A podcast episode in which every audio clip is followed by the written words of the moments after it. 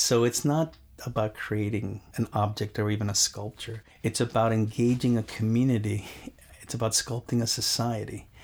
And if through my art I can help you understand the Higgs boson or the power of pollinators or the fact that there were a bunch of people other than a white Spaniard that created our state's history, then I'm helping sculpt the society. Hello and welcome to Arts in AI, the podcast produced by Creative Pinellas. I'm Barbara St. Clair, your host. Talking to Xavier Cortada, who is an eco artist. Is that how you describe yourself, or So th- I'm, a, I'm an artist, right? You're an I love that. I love that role. Sometimes I do eco art. There are many definitions depending on who's envisioning it, but it's an artist working with a scientist or practitioner Okay. to engage community to effectuate change. And again, changing the way we see our world could be that. But in uh in the eco art world.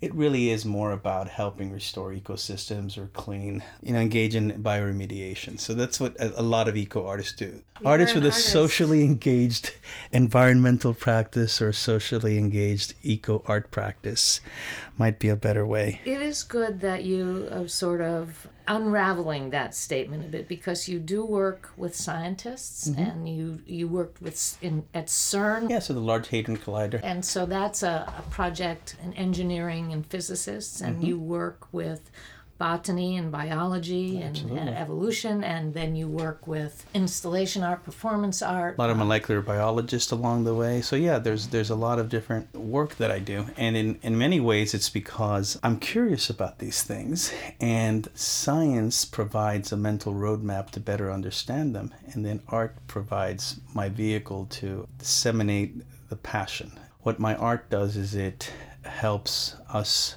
reframe our way of thinking about our place in this world, understand that there's this underground cathedral called CERN where thousands of people have worked across 42 nations and 182 universities just to try to develop a little bit more knowledge to help us understand the universe. The, the idea of, as- an artist, uh, using my craft to help us understand that that's an important endeavor makes us much more human. The same way a Rothko painting makes us more human just by being in its presence. So I think as an artist, I try my very best to understand that and and communicate that. And a lot of what I try to do is is help us understand that we're part of a long process as mm-hmm. human beings, mm-hmm. that we are interconnected with those who came before us and those that will learn from whatever path we put them on and continue growing. There's an exhibit called Florida Is, and it takes uh, some of the work that I've been working on for years, including Endangered World, a project I started at the South Pole in 2007 by planting 24 flags with the names of 24 animals that were struggling to survive across 24 time zones in the world above. Continued as a project at the North Pole a year later, where I spoke out the name of not 24 but 360 animals in the direction down the longitude where they lived in the world below and struggled to survive to bring awareness to the sixth mass extinction that we are undergoing right now. Those names, the 360 animals, I worked with biologists. I worked with graduate biology students. I gave them some parameters I wanted to have a, a diverse group of animals that I could feature as part of an art project. That same group of animals, the 360 animals, were then painted as flags at Biscayne National Park for a mile long installation during a bioblitz where scientists were counting the different species in that underwater national park of ours at the tip of our peninsula and created an installation where every one of 360 participants committed to engage in an eco action local action to lower their carbon footprint in order to act uh, locally and impact globally.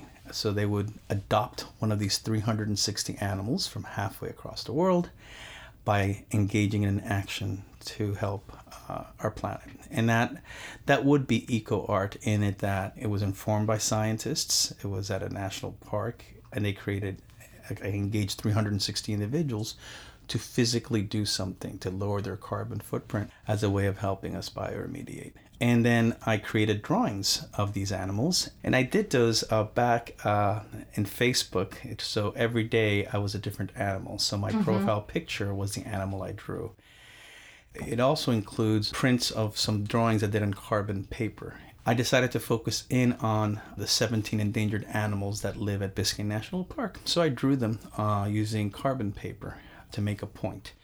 And that is that the park has some islands, barrier islands, but it's mostly underwater. It's connected to Miami Beach. We may think that by creating a park and preserving that park, we have protected these animals, but just like carbon paper, where you can write on one piece of paper and impact another one that you don't mm-hmm. physically touch. Mm-hmm. You can do stuff on South Beach or on Miami and have an, a profound impact across the artificial boundary of a nature preserve or a national park. The other component of the exhibit takes a residency I had at the Rauschenberg Foundations in Captiva where I was looking at sea level rise and I was thinking about our state which is defined by its coastline as a state that's in peril because of all the pollutants that we're putting into the atmosphere and creating all these greenhouse gases that trap heat and uh, change our climate in a dramatic way, including the melting of our polar caps. I was there with a confab, a group of artists and writers,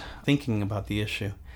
And I was thinking about what is Florida. A lot of our focus uh, was very Florida centric. What would happen to Rauschenberg's estate covers the entire swath of the island, you know, from one side to the other. How does that estate begin planning, you know, as sea levels rise? And I extrapolated from that. Well, how is Florida planning? Like, what are we as a state doing?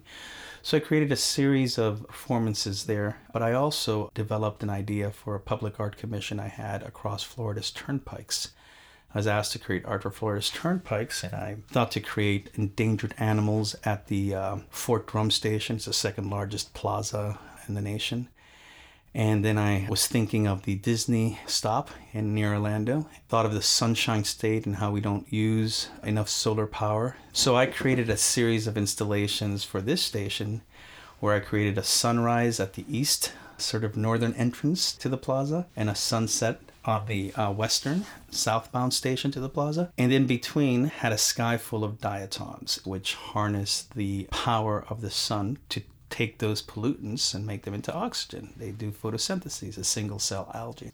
And the rays of the suns were also made with diatoms as a mm. way of raising awareness about the research that scientists engage in to address sea level rise here in our state, funded by tourism, but doomed by sea level rise and put sunrises and sunshines to uh, remind us that these if these little creatures can do it can harness the power of the sunshine state's sun to do good we through our policymakers should be able to do that with alternative fuels with you know with nat- with natural energy and not fossil fuels. We should have building codes that demand, in fact, insist on on solar roofs as part of building. So Florida is water. Florida is sunshine. Florida is absolutely flowers. It's literally named. Flor is a Spanish name for flowers. So Florida is wildflowers. In developing the public art piece, I looked at a Google map of the West Palm Beach Turnpike Plaza. It looked like a very developed, hyper-dense area. And I thought we need to do something, uh, drop some seed bombs from the sky and try to figure out how to bring nature back into these beautifully manicured lawns so that the pollinators have something to feed on and we can continue to grow our state. The piece at that station is a series of puzzle pieces that make up an image of Florida wildflowers. And the idea is, is that we have a puzzled landscape. If you look at a Google map, it's a puzzled landscape. And that by each of us engaging in actions to help regrow our native wildflowers, our native canopy, we can help create Florida. So Florida is is this exhibit that shows the digital images that I use to create these large scale public art pieces for millions of people to see as they were buying their Dunkin' Donuts at mm-hmm. the plazas or mm-hmm. going to the mm-hmm. bathroom. Right, so at least right. that they could see this, you know. Right. And those are projected on the wall along with images of other public art pieces that I've created in the state. And the website that captures all of that is floridaisnature.com. And through that website, I invite individuals to, just like I did, capture what Florida means to them, take photographs of natural Florida, and upload it along with a message online so that they themselves, just like I'm an eco emissary using whatever real estate I can I'm fortunate enough to have turnpike plazas at my real estate, but I'm creating a digital platform uh, so that people can upload their pictures of nature. And I, and I want us to do that because too often we um, walk around and we just take nature for granted. We don't even understand how interconnected and important it is, which is why it's so easy to bulldoze it. If all of a sudden we elevate and celebrate Florida's ecosystems, then I think uh, we build a better state. So in 2013, I wanted to um, commemorate a date that the state was very interested in commemorating, and that's Ponce de Leon's landing. When he put his banner on our state, everything changed. Uh, everything from the species that he intentionally and inadvertently brought onto our land, down to the structures of government and ways of, of thinking and acting and worldviews that came with the missions and then uh, the colony and eventually the states that was created. And along the way, we developed air conditioning and machines that dredge, you know, wetlands, and have built ourselves a pretty hyper-populated state. And as a gift to my state on its birthday, instead of cutting a dozen roses and giving them a dozen roses, I decided to plant 500 wildflower gardens, the very same wildflowers that were around when he touched ground. It's ah. called Flor 500. So I went to a bunch of botanists from across the state, including here at the University of South Florida. I asked our botanist to give me 500 wildflowers. I divided the state into eight regions. I had a website, flor500.com, that featured the wildflowers, its range, everything you needed to know about the wildflower. Then I worked with curators at various universities, art professors, to ask them to help me find 500 Florida artists to depict those wildflowers. Mm-hmm. So if you go to the website, uh, you'll see the photo of the wildflower with all the scientific information about it and a link to a website. But then you'll also see an artist page with information about the artist and artist statements and the artist depiction of that wildflower. And I did that because I wanted to engage my fellow artists as uh, protagonists in this conversation about understanding the importance and the beauty of Florida's natural ecosystems. Armed with that, I then went to history museums all over the state. Provide me with 500 names of 500 individuals who helped shape Florida history. Because to me, Florida history didn't start with Ponce de Leon. I look at history and our lives as a continuum. So we had 500 individuals, 500 little brief bios that we uploaded onto the website talking about the history of Florida across the entire state across 500 years. So, with the history of Florida, with the art of Florida, and with the science of Florida, then I went out to the community and asked 500 people to mm. plant 500 gardens dedicated to one of those 500 historic figures. The gardens were important for the very purpose that they're helping bioremediate, but also because they're helping engage and educate their very public. Mm-hmm. So now people get mm-hmm. to see the garden, read and learn about the person the garden was created for, and get to enjoy the ecosystem services provided by that very garden. It's really interesting to me as uh, you were describing. I started making a list of all of the elements that you're bringing to the table in an art project. There's the thing in itself, then there's the science behind it, then there's the created thing, then there's the engagement and the protagonists, and then there's the social media interaction, and mm-hmm. then there's the physical interaction and the doing thing and and it's this sort of multiple multiple dimensional exploration of an art project mm-hmm each one in itself has a project sort of sense, but they all tie together as this mm-hmm. really complex ball of moving part project. And in a sense, it's because that's what we are.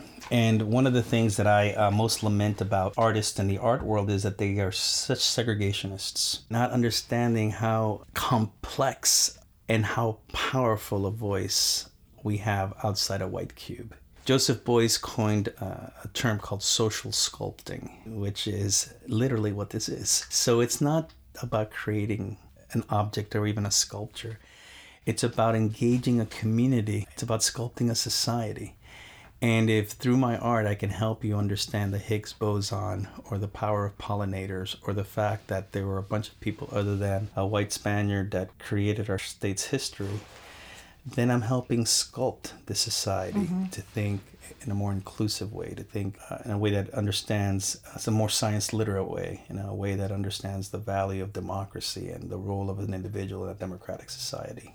I mean, the reason none of this feels foreign to me as an artist is because that's how art started in the first place. That's what art is. When we emerged out of Africa as a species and then began populating our planet and started evolving our brains so that we could have abstract thoughts. Tools they used to build their societies and their cultures was art. You know, that is the legacy I was born into as an artist. It's not about selling you my painting. That is cheapening right. what I do. There's a whole life purpose and role of an artist to help us not just understand society, but to help build society. So I use art as a vehicle to help build community. And that's why it's so integrated and so expansive and so engaged. And in many ways even improvised because mm-hmm. I'm letting the community, you know, take take lead. A lot of what I do starts with indignation, but through a series of processes where you make the phone call, you meet someone, you figure out how to problem solve, you invite other partners, you come up with a solution, you fine tune that to make it better you learn from your mistakes, you grow it, and then you continue and continue. You create these these engaged processes. So you're learning from the community. The community is learning from you, and to me, that's literally what I'm trying to do with the work.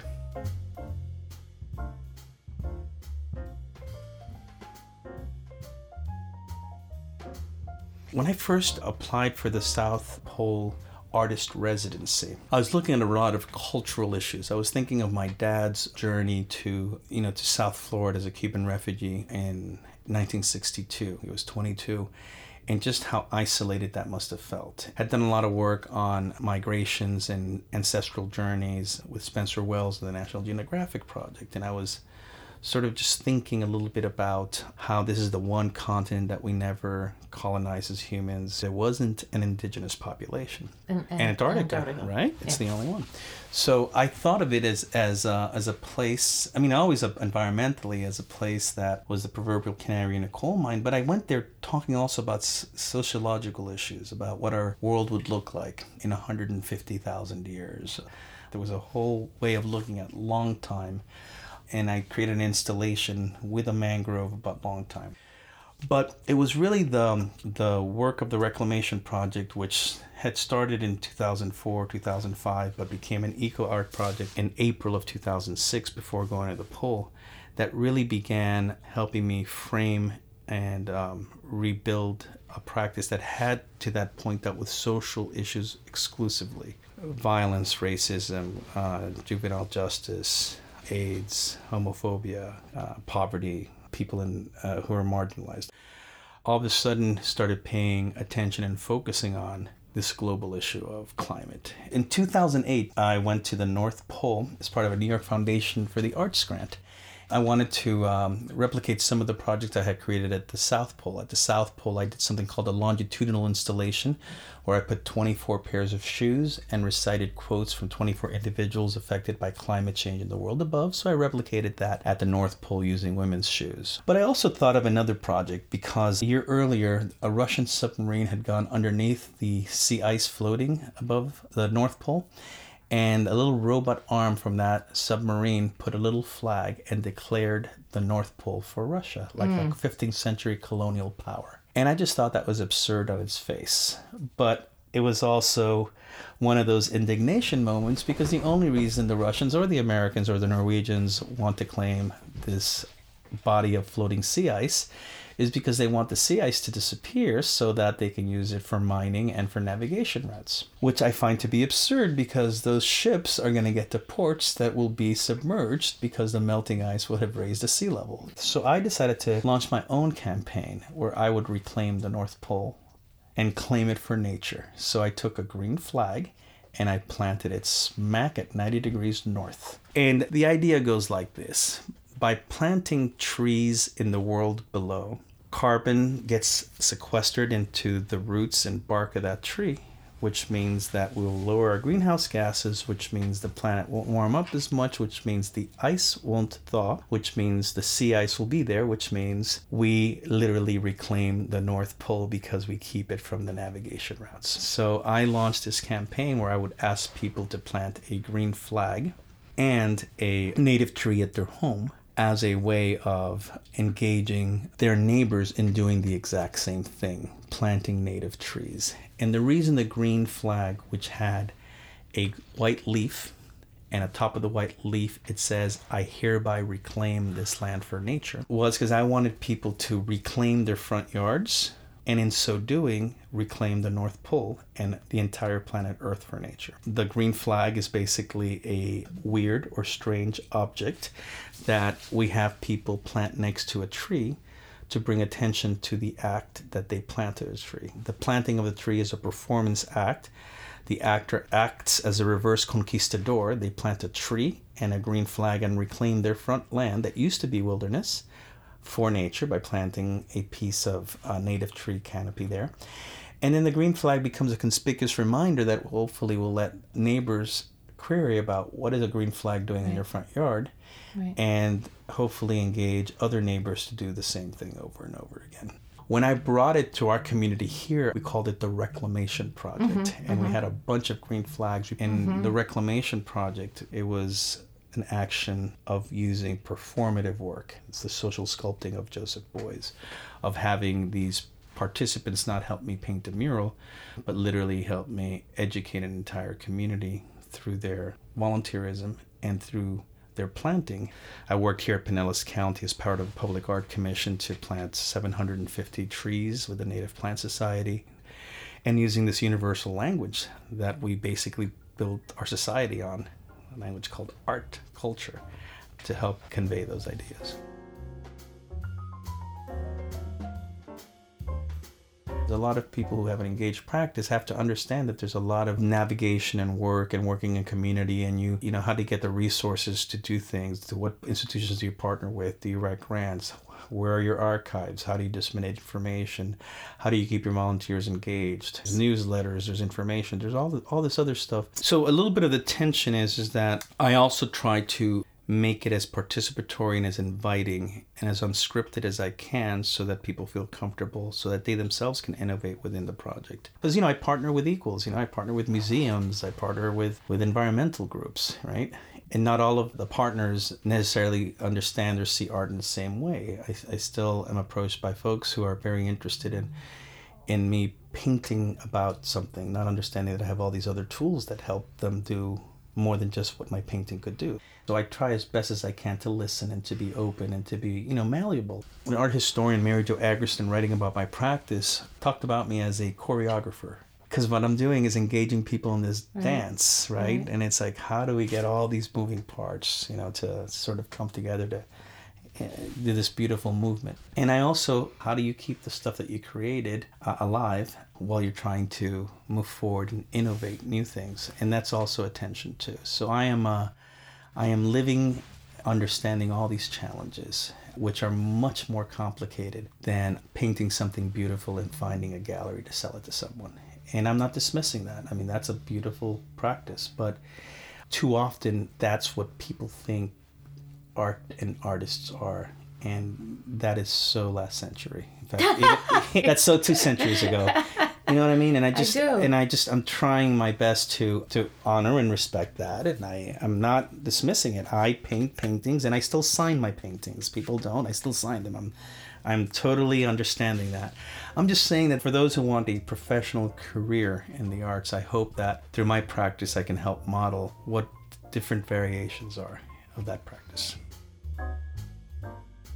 Well, I'll tell you the funny thing later, but let me start off with something really serious, and that is sea level rise. And I do believe that in Florida, we don't really need to worry about our politicians helping us address sea level rise. We don't even need to change policy or even innovate because we actually have the answer in our hands.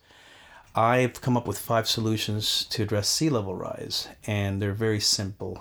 Sea level rise is a violent act. It is oceans coming and taking over our space. It's really trespass.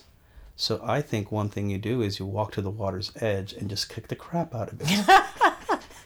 you know, violence meet violence. Right. In every Floridian, we have you know millions of citizens. just- Kick the crap out of Yeah. it. It will recede. It will walk. It, will. It. Why am I sort of skeptical about this a little bit?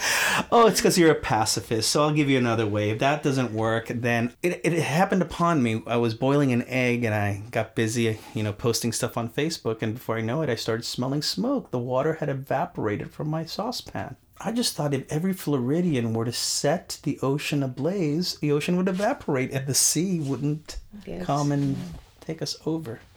But you're looking at me as if that won't make sense because, of course, there's laws against arson. So let's let's think of another idea. I I came up with a third one, and that had to do with having excess stuff. So every now and then there's extra food on your plate, and um, you don't know what to do with it, so you eat it. That's why you get fat. But you know what? Right now we have to get fat for Florida. Like there's excess water coming, just eat it up. Go to the water's edge and. Uh, eat it, but of course that also is going to make you pee. So a fourth solution, I think this is really a smart one, is the reason the water's coming here, and Floridians don't know this, is because sea ice is melting, making the waters warmer, so that the freshwater glaciers, which are above land, start calving and falling into the ocean, and that actually elevates the water.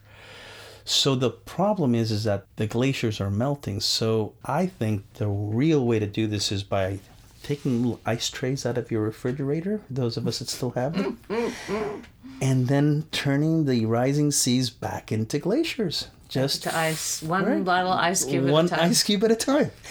I mean, I, I, I, I think you're dismissing this, but think about it. There's millions of Floridians. Each ice cube tray has how many things? Is it 12 or 8? Look, I know they're plastic, and I know that there's also a lot of, you know, fossil fuels used. Well, you're right. There's a lot of fossil fuels used, which means we'll melt more glaciers.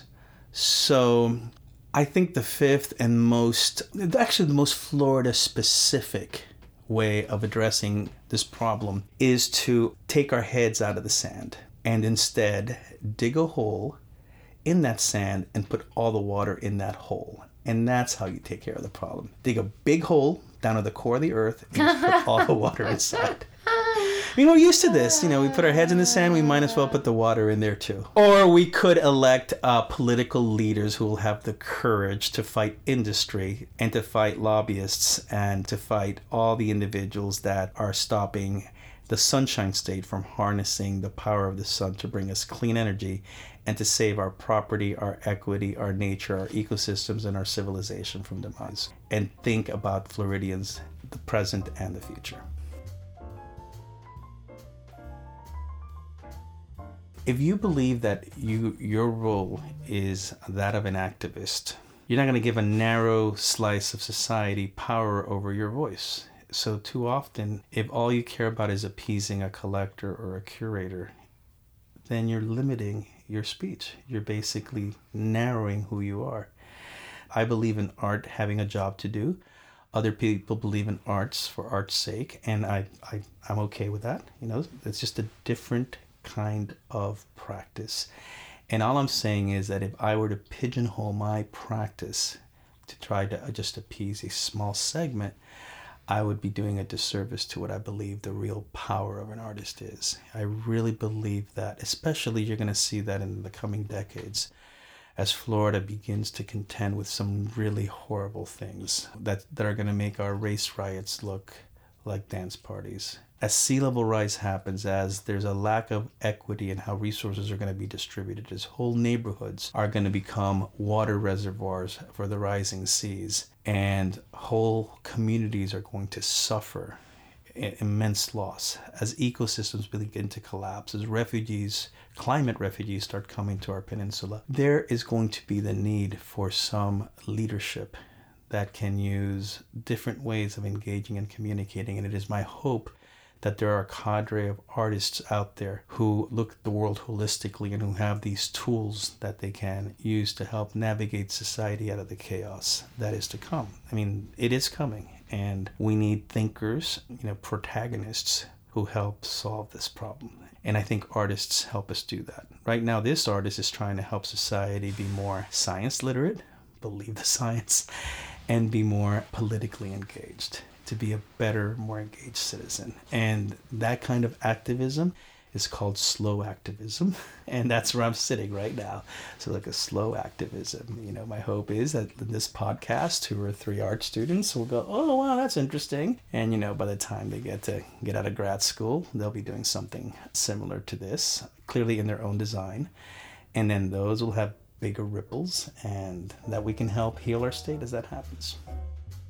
We've been talking to Xavier Cortada, who is an artist and a professor at Florida International University in Miami. Thank you so very much. My pleasure. I'm Barbara St. Clair, and you've been listening to Arts In, the Creative Pinellas podcast, sponsored in part by the Pinellas County Board of County Commissioners, Visit St. Petersburg Clearwater, and the State of Florida Department of Cultural Affairs. Arts In is produced by Matt and Sheila Cowley, and if you're enjoying this program, we hope you'll take a moment to give us a review. It's easy to subscribe to on your favorite podcast service. You can find more conversations with visual, literary, and performing artists and in depth arts journalism at creativepinellas.org. Thank you for listening.